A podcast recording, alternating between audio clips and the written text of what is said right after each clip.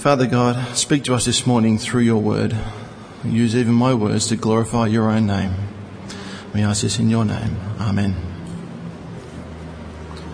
Well, Christmas was only a few weeks ago, and even now, if you walked up to somebody in the street and asked them to recount to you the story of the birth of Jesus, they'd do a pretty good job. They get most of the details there. You'd have Joseph and Mary, you'd have the stable, you'd have the shepherds, you'd have the wise men. That's not bad. What you'll get along with that is a lot of misinformation. Some of it being popular belief, some of it being opinion, and some being just plain wrong. Now, if you asked someone who called themselves a Christian the same question, you'd be likely to get a similar response. See, it can be hard to tell fact from fiction or truth from hearsay. In fact, as a bit of an experiment, let me read to you something you might expect to hear if you ask someone this question, and we'll see just how much of it is actually true according to the Bible. Here we go. Mary, who was riding on a donkey, and Joseph arrive in Bethlehem and can only find accommodation in the stable. The baby Jesus is born and placed in a manger with animals all around, and the little drummer boy is sitting on the floor nearby playing his drum. Angels are present, singing above the snow covered roof, and a solitary bright star is shining on the stable. Three wise men who followed the star arrive and present their, gold, gifts of gold, frankincense, and myrrh. Shepherds leave their sheep in the fields and have come to see Jesus. Yet, despite all this commotion, Jesus does not cry. Now, how much of that is actually true according to the Bible? I don't know if you picked it, but the very first thing is there's no mention of a donkey. There's no mention of any transport of any kind. So that's not necessarily true. There's certainly no mention of a drummer boy that comes from a Christmas song. So he wasn't there. A snow covered roof. Well, seeing as they had to go to Bethlehem for a census and had to travel, very unlikely they're going to call a census at a time when travel was difficult. So it's more likely to be in a warmer month rather than a colder month. And, although this is a point of conjecture, there is no mention of the wise men in the stable. That we heard they followed the star and they went and saw Herod. Some people don't even believe he went to Bethlehem. But certainly there's no mention that they were in the stable. And there's not only three wise men. There's no mention of how many wise men there are. We mentioned three gifts, but there's no mention of three wise men, just a number of magi. And of course, the last one being Jesus not crying. That's just from a Christmas carol him being born like we were, there's every possibility that he did. All right, so granted, these are fairly minor details, so in, in the whole scheme of things, does it really matter? Well, the thing is, if we're not able to pick out the minor things, does that make picking out the major things any easier? It doesn't even make it more likely. And if, generally speaking, Christians get this wrong about the, birth of Jesus, then what about his death? Did I get something wrong there? Well, today we're going to look at one major claim surrounding his crucifixion and determine from the eyewitness testimony of Matthew whether or not that is actually true. And that claim is that Jesus died for sin. Now, before we can do that, we have to understand what it means when we say Jesus died for sin. Now, if you were here last week, you would have heard Ray go into great detail about this. But as a quick recap, let's go through it. First of all, a definition of sin is quite simply disobedience to God. Now, how do we know how we've disobeyed God? Well, most of you know some of the Ten Commandments. You shall not lie, you shall not steal, you shall not covet, you shall have no other gods before me, you shall honour your mother and father. There's just a few. And if we're honest with ourselves, we know that we haven't kept them perfectly. We've broken each one of these. In fact, we've broken it more than once. We would have broken them knowing that we've broken them. There have been many other times we didn't even realise we'd done it. All right, so we're not all perfect. So why does that matter? Well, God is holy. And a definition of holy is sacred or set apart or free from sin. See, because God is holy, He can't allow any sin to abide. He must punish every sin. Now, because we have all sinned, we've all broken it, we're all guilty of this sin. We're all guilty of that punishment. Or deserving of that punishment, I should say. Now, claiming that Jesus died for sin is saying that Jesus' death has paid the punishment for sin that we deserve if we repent and believe. Also, it means that Jesus was perfect. Otherwise, he too would need to pay for his own sin. he'd need to be punished for the things he did wrong. Now, this is a massive claim, if it actually is true. See, that if it's true, then Jesus' death becomes the single most important event in all history. Now, there's no lack of corroborating evidence around this claim from the Old Testament prophecy to the letters of the apostles. But think about it. If this was actually true, surely something this important must be mentioned in the recount of his death, in the eyewitness telling from Matthew. So let's open our Bibles and take a look at what Matthew has to say. Matthew chapter 27, and starting from verse 26, it's on page 987.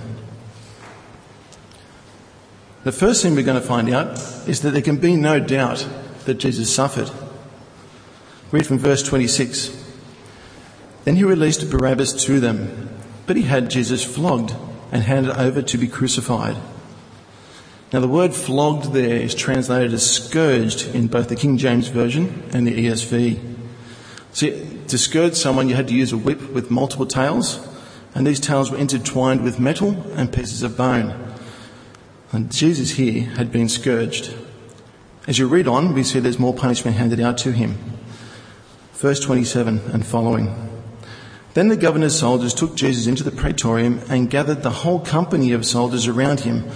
That's around 120 to 200 men. They stripped him and put a scarlet robe on him, and then twisted together a crown of thorns and set it on his head.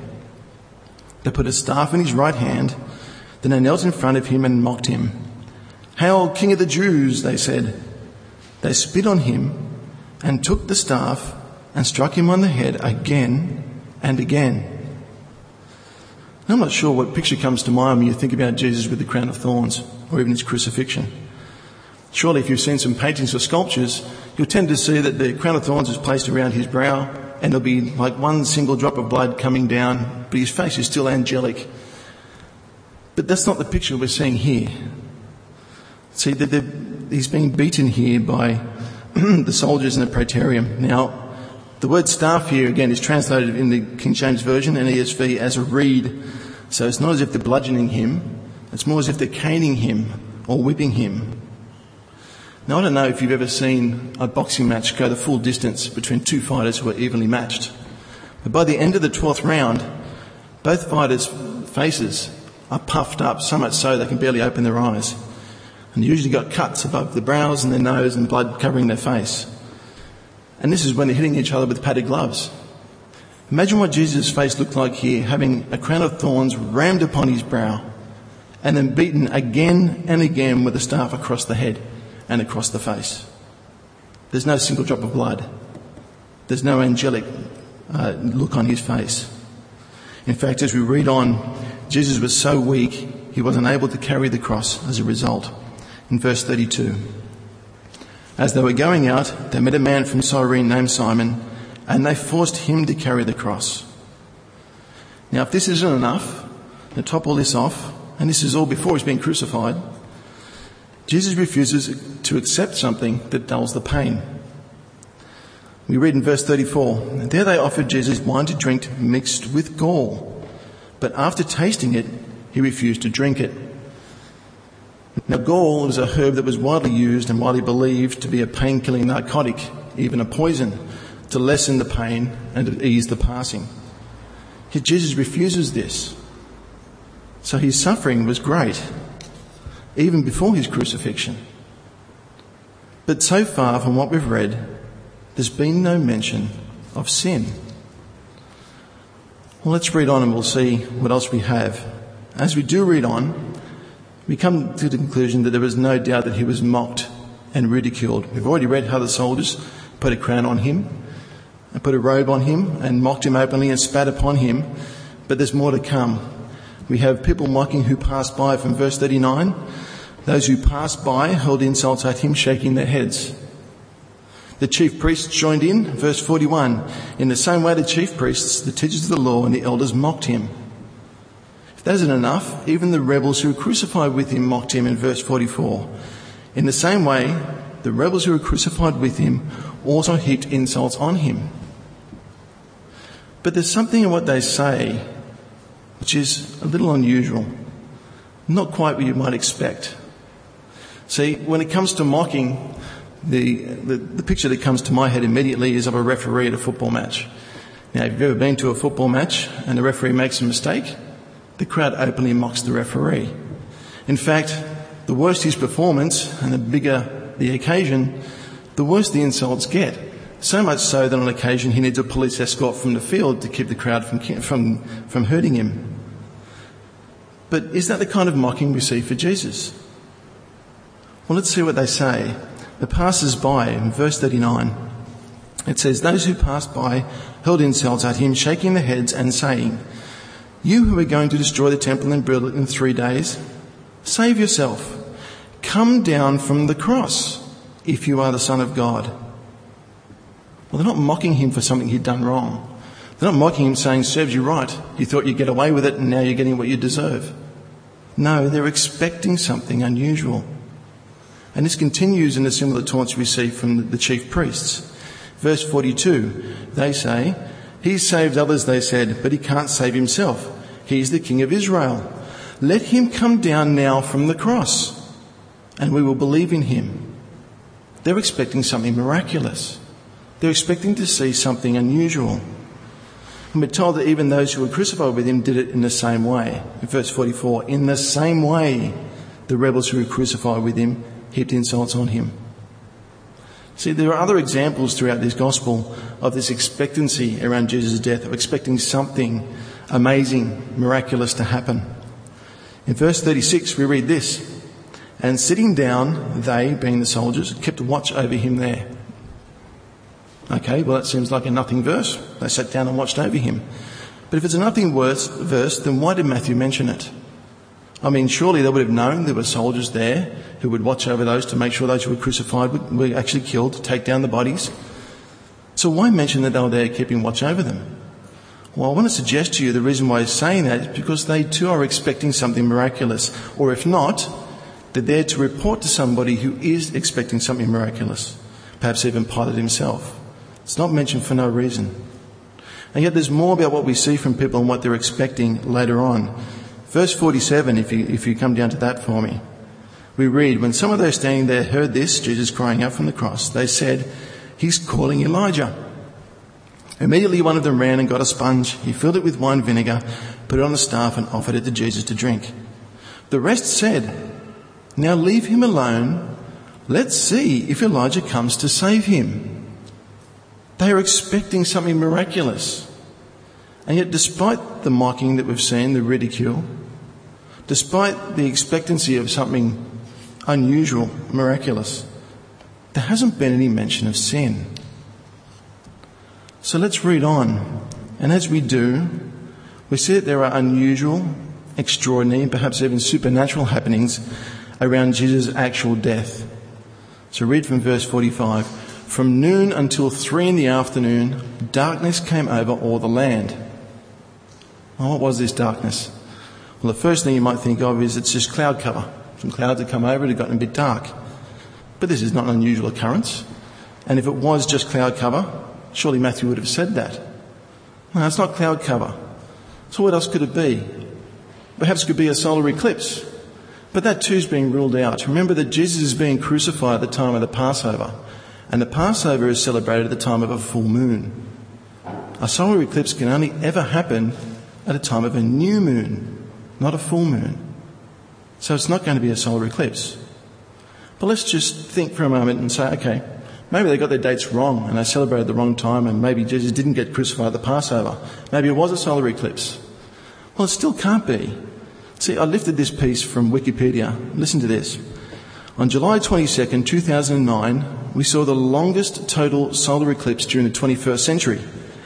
It lasted a maximum of six minutes and 39 seconds off the coast of Southeast Asia. Six minutes. Doesn't quite match up to the darkness we have here covering over the land for three hours from noon until three in the afternoon. Now, there is something unusual and extraordinary happening here, something supernatural. And there's more. We read in verse 50 that when Jesus had cried out again in a loud voice, he gave up his spirit.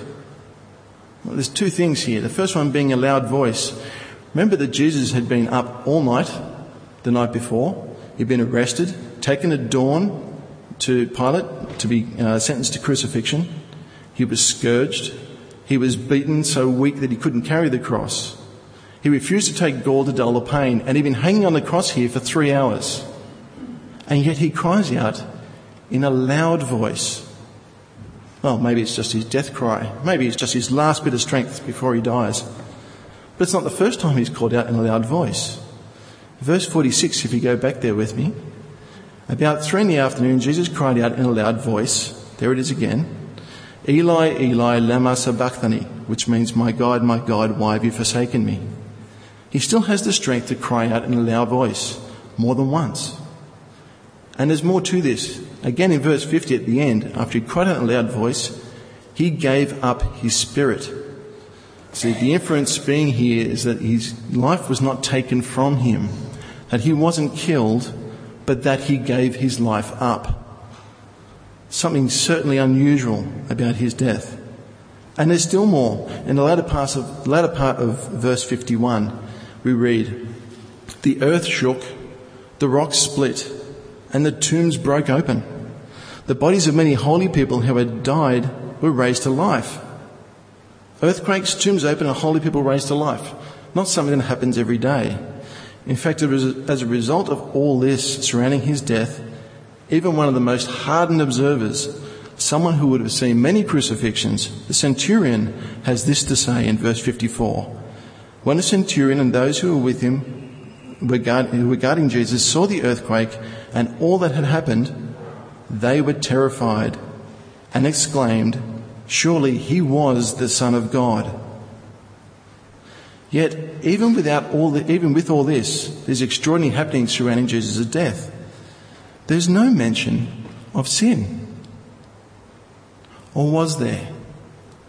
There is just one verse we haven't dealt with, and that's verse 51. Read it with me. At that moment, the curtain of the temple was torn in two from top to bottom. What a strange thing to say.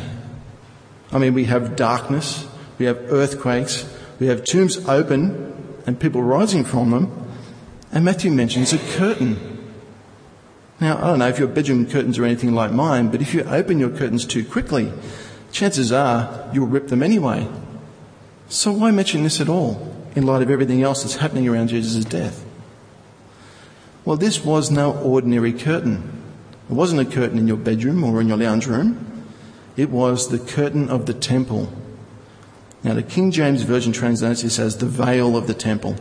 See, it held a specific place and a specific function within the temple itself. Now, just briefly describing the temple, the temple had many layers. So you had the outer courtyard where people could approach.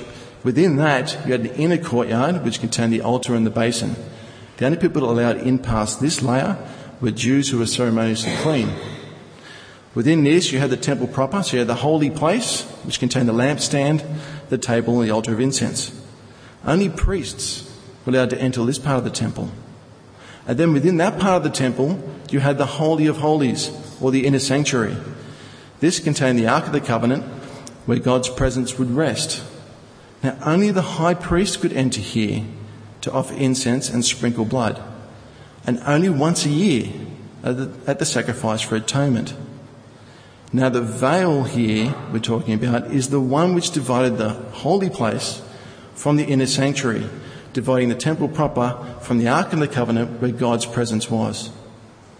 But why do we need a veil in the first place? Well, to answer that, we need to look back in Leviticus at Aaron's sons. Don't turn there with me, I'll just read it briefly to you. It's only a few verses. We read in Leviticus 10 Aaron's sons Nadab and Abihu took their censers, put fire in them, and added incense. And they offered unauthorized fire before the Lord, contrary to his command. So fire came out from the presence of the Lord and consumed them, and they died before the Lord. So as we go on further in Leviticus, the Lord says this The Lord spoke to Moses after the death of the two sons of Aaron who died when they approached the Lord. The Lord said to Moses, Tell your brother Aaron that he is not to come whenever he chooses into the most holy place, behind the curtain, the veil, in front of the atonement cover on the ark, or else he will die. For I will appear in the cloud over the atonement cover. See, God then goes on to describe the way in which Aaron is to approach him and prepare for the Day of Atonement. It included a sacrifice first for his own sin and a sacrifice for the sin of the people, and that blood from the sacrifice must be sprinkled on the atonement cover. See, being in the presence of God without that atoning sacrifice, without that blood, meant instant death, even for Aaron. So God does not tolerate sin, nor let any go unpunished. So to present yourself before Him without atonement or cover for those sins will see the punishment paid out upon you. This punishment is immediate and final. We have another example of this from Uzzah in 1 Chronicles. Let me read it to you again. When they came to the threshing floor of Kidon, Uzzah reached out his hand to steady the ark because the oxen stumbled. The Lord's anger burned against Uzzah and he struck him down because he had put his hand on the ark. So he died there before God. God cannot be approached without the blood of a sacrifice to cover sin. In order to keep people from this fate and from God's justice, God ordained that this veil be put between his presence and his people to safeguard them from his wrath. Now, if Jesus did actually die for sin, that is, being perfect, he was able to pay the full price for the punishment that sin deserves, then there would no longer be a need for this veil before the presence of the Lord. God's wrath would be satisfied and we could approach his presence. And we read in Matthew verse 51 that it was done immediately upon Jesus' death. At that moment, the curtain was torn. It was done because his death was sufficient. It was a perfect sacrifice, able to pay the full price of sin. Or maybe there's an alternative explanation. Maybe it was just torn by human hands. Maybe just someone got in there and ripped it apart. Well, if you have a look at the actual veil and how it was made, you'll see that this isn't the case. See, the veil was an elaborately woven fabric of 72 twisted plates of 24 threads. But that, the curtain itself measured four inches thick, 60 feet high, and 30 feet wide. According to the ESV Study Bible and Josephus, it took about 300 men to hold this, and it weighed about four tons. So, no, it wasn't ripped by human hands. Well, what else could it be? Well, we did read that there was an earthquake at the time of Jesus' death. In fact, the earthquake was so severe the rock split. Perhaps that split the, the, the, or ripped the, the veil in the temple. But what we read from verse 51 is not that it was ripped, as in it was torn or frayed, but it was ripped apart from top to bottom, not just torn. Now, if you had an earthquake, it might be that the whole thing had dropped. That's not what we're reading here. It might be that it ripped a little bit. That's not what we read here. The full 60 foot length had been ripped down the middle in two. So it's not the result of an earthquake. Maybe then it was just arranged by his followers who had some cunning plan to make sure this happened at Jesus' death. Well, to, to suggest that is to forget that the inner temple itself, or the holy place, was only accessible to priests. These are the same priests who had him arrested and crucified. Why would they allow someone to come in and rip open the temple curtain? No, it wasn't arranged by his followers. So what's left? Maybe it was a conspiracy theory. Maybe it never actually happened at all. Maybe Matthew's just saying this so he can, uh, you know, including his own legend, so he can build up a religion for himself. A claim that's been thrown at him by atheists in the past. But to suggest that is missing the point here. See, the, the ripping of the, the, the veil in the temple is a huge deal, not just for the priests, but for all Jews. Their sacrificial system had been aborted. Now, it's very easy to refute if this didn't happen. If the temple, the veil in temple did not actually get ripped in two, then they would have simply come out and said, nope, this didn't happen. You're lying, and so we don't believe anything you say. But no one refutes this. So it's not some conspiracy theory. So there's only one conclusion, and that is the person who tore the temple was God. because the death of Jesus was the perfect sacrifice for sin. See, Paul takes up this very argument in his epistle to the Hebrews. If you turn there in Hebrews 10, we're reading from verse 11, you'll find that on page, I think it's 1190. Hebrews 10 and verse 11. And Paul says this Day after day, every priest stands and performs his religious duties. Again and again, he offers the same sacrifices, which can never take away sins. But when this priest had offered for all time one sacrifice for sins, he sat down at the right hand of God, and since that time he waits for his enemies to be made his footstool. For by one sacrifice he has made perfect forever those who are being made holy. So the reason the high priest had to offer the same sacrifice each year on the Day of Atonement was not to pay the price for sins, because if it was, he wouldn't need to offer it again, and again the next year, and again the next year. But Jesus' sacrifice was perfect. It could pay and did pay the full price for sin, once for all time, for the sins of those who are being made holy. The immediate tearing of two of the veil is merely confirmation of this fact. So, what does that mean for us today then? Well, friends, the way is open to approach God through the sacrifice of Jesus. If we read on in Hebrews 10 and verse 19, Paul exhorts us uh, regarding this. He says, Therefore, brothers and sisters, since we have confidence to enter the most holy place, by the blood of Jesus, by a new and living way opened for us through the curtain that, it, that is his body. And since we have a great priest over the house of God, let us draw near to God with a sincere heart and with the full assurance the faith brings, having our hearts sprinkled to cleanse us from a guilty conscience and having our bodies washed with pure water. So if you do not have a right relationship with God, if you don't know Him on a personal level, if you find yourself distant from God, estranged from Him, then what are you waiting for? The way is open. God opened it by the sacrifice of His Son.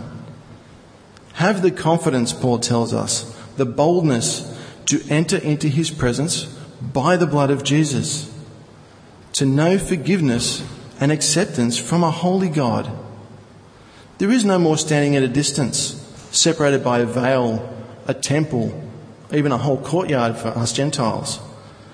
Believe that Jesus' sacrifice was sufficient, that it was enough to pay the price of your sins, because Jesus was the perfect sacrifice. Approach with confidence, even today. But be warned if you do not. God has opened the way to him via his son's sacrifice on the cross. There is no other way. Be careful not to meet the same fate as Aaron's sons and Uzzah. If you approach God's presence relying only on your own strength, your own goodness, your own righteousness, then the full punishment for your sins will be placed upon you. And that price is total separation from God. Do not be fooled. You may be a good person. You may have kept the Ten Commandments better than anyone else. You may be able to put Mother Teresa to shame with the amount of good that you've done, but it's not good enough. For you will come before God having spurned the way He opened for you. By your very actions, you're telling God that His way was not sufficient, not good enough, but your way was. This rejection is unforgivable, and you will receive what your actions deserve. Take God at His word this morning. He has opened the way for you. Enter through the veil. Approach boldly, acknowledging that Jesus Christ is sufficient for your sin, and know God this morning the way He intended. But if you do know the way He intended, if you do know God through the new and living way, Paul exhorts us to draw near with full assurance. In verse 22, let us draw near to God with a sincere heart and with the full assurance that faith brings, having our hearts sprinkled to cleanse us from a guilty conscience, and having our bodies washed with pure water. Where are you at this morning? Are you near to Him? Or do you still feel outside the temple courts? Perhaps you feel the guilt from the memory of a past sin. Draw near to God and be cleansed from a guilty conscience. Perhaps you are cherishing sin in your heart right now and are keeping your distance from fear. Draw near to God with full assurance and have your body washed with pure water. Or perhaps you are indifferent, spending time on selfish pursuits and other priorities that are keeping you from a close relationship. Draw near to God with a sincere heart. Don't put up a new veil in place of the old. God wants to be approached, to be known. Know Him today as He intended. A close personal relationship opened up for us through the veil once for all time by the perfect sacrifice of His Son, Jesus. And rejoice with great joy. Let's bow our heads in prayer. Father God, we come before you this morning and we are amazed at the salvation you have wrought for us. That you sent your only Son to pay the price that we deserve for our sin. That we then can approach you through the veil into your presence with confidence and with full assurance, having been cleansed by the blood of Jesus. Forgive us this morning, Lord, for the things we have done wrong and lead us in a close relationship with you, we pray. Amen.